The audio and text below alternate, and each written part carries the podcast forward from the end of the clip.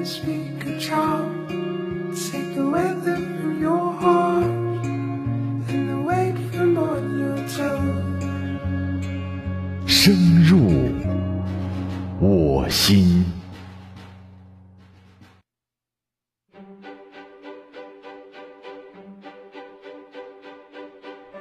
深入我心，用声音温暖你。各位您好，欢迎收听永派客户端推出的音频栏目《深入我心》，我是永派主播麦麦。首先在这儿祝大家五一劳动节快乐。您知道吗？在我们国家的古代啊，也是有劳动节的。今天深入我心，我们就一起聊一聊古代的劳动节。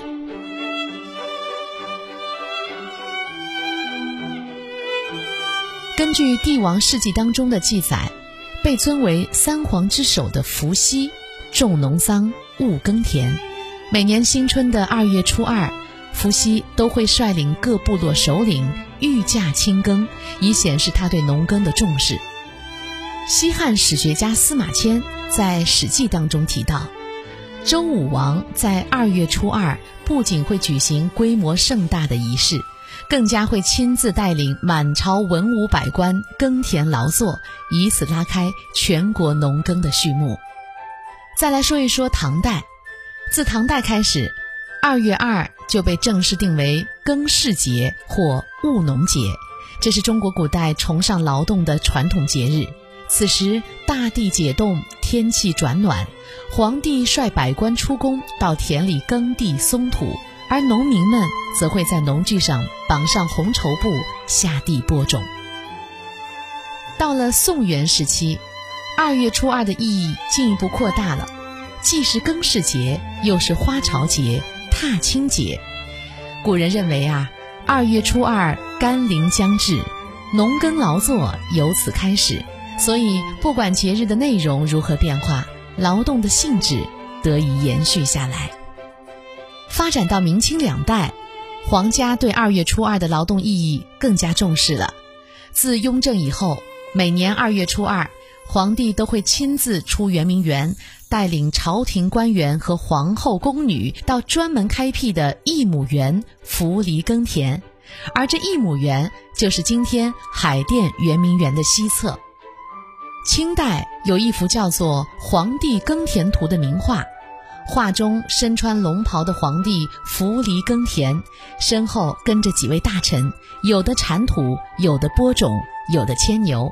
远处是挑篮送饭的皇后和宫女。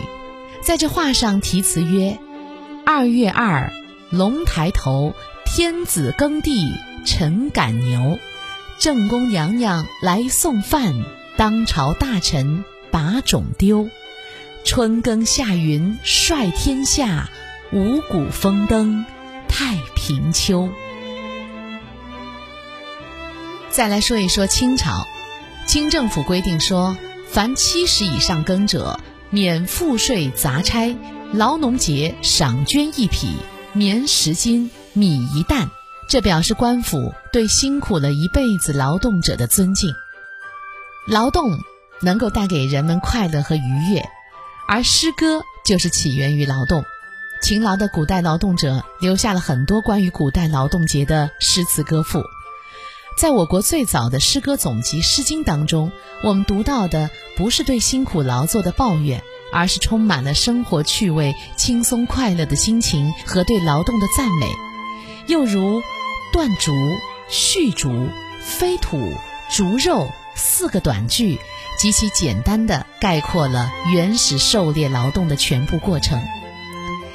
相传啊，在黄帝时代产生了一首民间歌曲，用砍伐的竹子来制作弹弓，将弹弓装上土丸进行射击，击中了一只只猎物，人们欢乐地追逐着满载而归。而这首歌曲就表现了劳动人民的智慧：日出而作，日入而息。早井而饮，耕田而食，地利与我何有哉？这首淳朴的民谣唱出了劳动的自由和美好。昼出耘田，夜绩麻，村庄儿女各当家。童孙未解供耕织，野傍桑阴，学种瓜。此诗意趣横生，让我们感受到生活充满了诗情画意。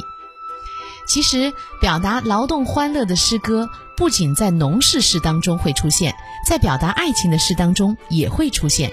比如说，《诗经》当中的《卫风十亩之间》中这样写道：“十亩之间兮，桑者咸咸兮，行，与子还兮；十亩之外兮。”桑者谢谢兮，行，与子逝兮。这首诗表现了采桑女在桑园里快乐的采桑叶，以及劳动之后带着愉快的心情和恋人结伴回家的欢乐心情。我们翻读古诗当中关于劳动的诗句，又一次感受到劳动者的勤奋、美丽和伟大。有这样一句话说：“生命因劳动而精彩。”再次祝大家劳动节快乐！感谢收听这一期的深入我心我是麦麦深入我心用声音温暖你。再见。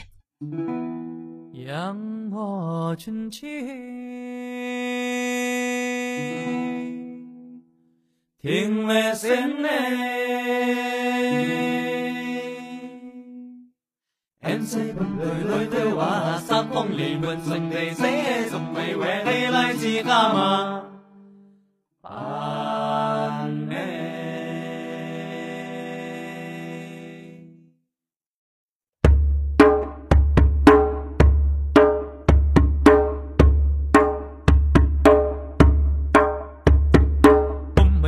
among